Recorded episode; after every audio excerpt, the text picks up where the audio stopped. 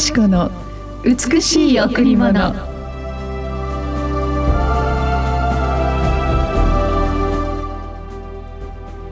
私は山に向かって目を上げる。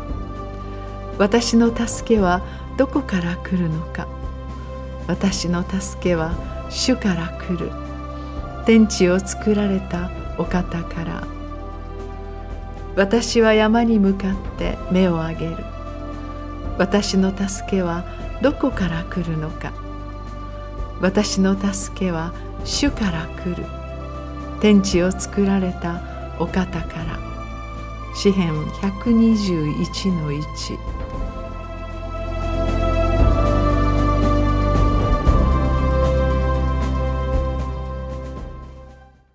おはようございます。伊藤よしこです。おはようございます。森田博美です。今日も白い家フェローシップチャーチ牧師の伊藤よしこ先生にお話を伺います。よろしくお願いします。さあ今日の御言葉もとても有名な御言葉ですね、うん、えー、私たちは人生の中である時自分の力や自分の思いではどうすることもできないことに遭遇します、その問題を通して、まあ、私たちがある意味で練られ訓戒されそしてまたある人たちにとってはその問題を通して深い痛みの中に追いやられていきます。またその問題を通してもうそのあの落胆から出ることができなくなるほど、心も体も精神も傷んでしまう人がいるかもしれません。しかしここの御言葉にはもし私たちに大きな大きなその問題の山がこう立ちふさがった時あなたはどこを見るかというその御言葉なんですね。それは私たちの助けはこの天と地を作ったこの宇宙を私たちの頭上に述べ銀河を作りその銀河の中に本当にこの地球この地を作りこの地の上に私たち全ての人間に必要な被造物がありそして私たち人間が生かされている天も本当に偉大なる力を帯びて神様の唯一の神様の力によって動きこの大自然も季節を巡らせ時を巡らせ私たちのこの人生に素晴らしい時を送ってくださるその人生の折々にあるあらゆる問題、うん、その問題にあまりこの目を向けすぎると私たちは本当に病んでしまうよという。うんだからある時もうどうすることもできない問題の山が見える時に実は私たちのこの頭上に輝くこの素晴らしい夜空の星のようにこの宇宙のようにこの大自然を作ってくださった偉大なる力を持っているその天地を作られた神様を見るといいんだというお言葉なんですね。えー、私たちはあのもういろんな問題に目を向け続けまた誰かに助けていただきたくて誰かに声をかける。でもそこから思うような助けが来ない時やっぱり落胆しますよね。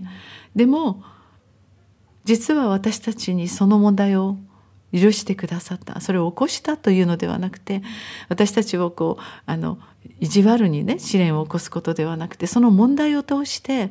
その私たちが目を上に上げるという本当に生かしてくださる神様に目を向ける時にそこに壮大な素晴らしい解決が広がっていくという問題をずっとずっとずっと自分の心の内に秘めて誰にも言えないでどんどんどんどん病んでいく人がいます。うん、たった一つのこの問題私に言ってくれればよかったのにとか誰かに頼めばよかったのにってこんなことずっと悩んでいたの？とそのように言う方々がいますがその人にとってその問題はどうすることもできない山のような大きな本当に城壁になっていくでしょう。そんな時に誰かにも言えない自分もどうしていいかわからない時にあなたの頭上に輝くその太陽や月やこの全てを作ってくださった神様に目を向けるなら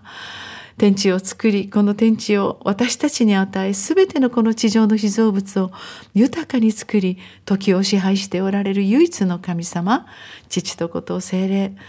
総称イエス・キリスト。このイエス様が私たちの問題を解決してくださるよというお言葉なんですね、だからそんなに問題を見すぎて落胆の中に入り込むのではなくて本当にその問題を、まあ、軽視するというのではなくてその問題を神様にすっかりと任せて、もっと上を見る。神様どうぞこの問題を乗り越えさせてください、これをクリアする知恵を与えてください。あなたが本当に私の道にこの問題の向こうに素晴らしい豊かな解決と希望があることを教えてくださっている、それを受け取りますと生きていくなら問題に私たちが必要以上に苦しみその大きな苦しみが私たちを襲うことなくまた問題が思うように解決されないその長い長い痛みからくる傷や苦い根や人との関係に本当に亀裂を起こしてしまうことからあの逃れられるんではないかなと思います。今日あなたの中に何らかの問題があるならどうぞその問題を見るのではなく自分の心を見るのではなく誰か助けてくれるその人にお願いする前にどうぞ上を見ていただきたい。あなたの上に確かに毎日毎日美しい太陽が輝き黙って毎日星空を準備してくださる天地を作られたあなたの命の神がイエス様があなたに素晴らしい人生を開いてくださいます。はいさあ今日も一曲お送りしましょう。はい今日は賛美の泉でお届けします。天が開き。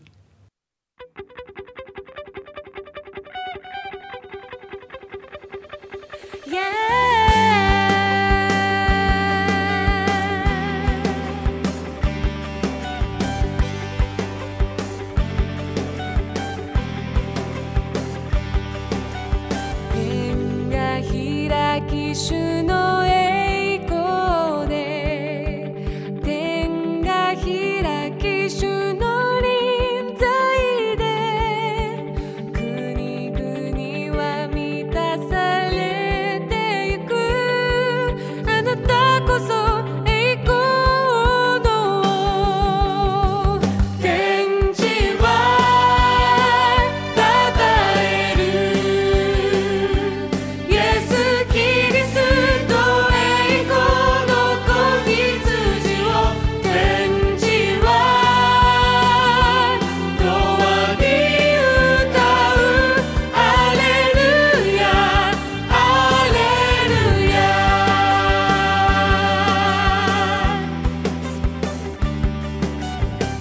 泉で天が開きでした。えー、ある時、うん、あの何かちょっとしたことですごく心にあの不安が来た時に、やっぱりイエス様ってあの神様を見上げてあのどうしてこんなに落胆するのかなっていう思いを持ちながらお祈りしたんですね。そしたら神様がこの問題を通してもっともっと私が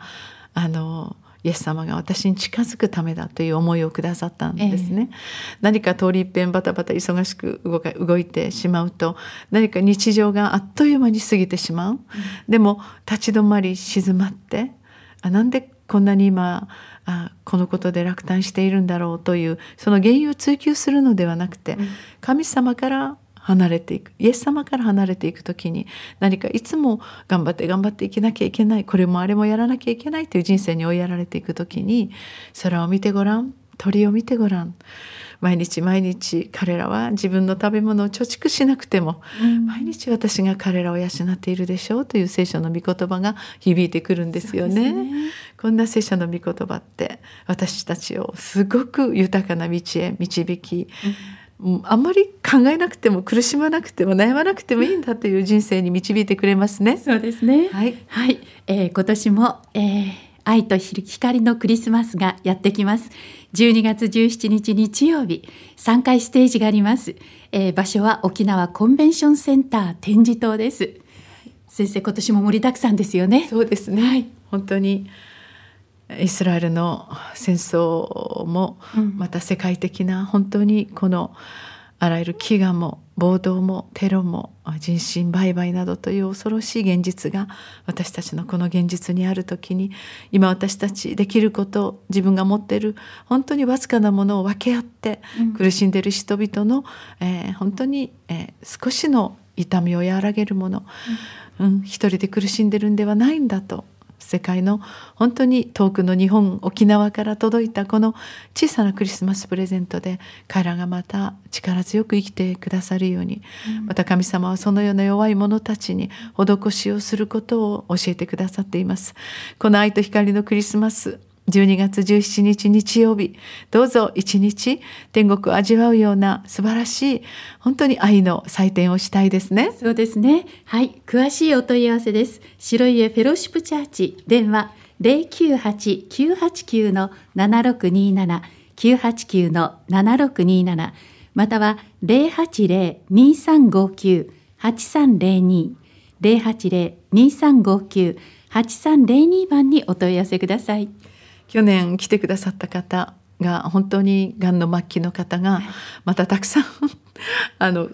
東京から、ええ、あの人々を連れてくるんですね。本当にもう二度とあのまあ、末期のがんでこれが最後のクリスマスだと思って勇気を持って沖縄に来てくださったんで一人で、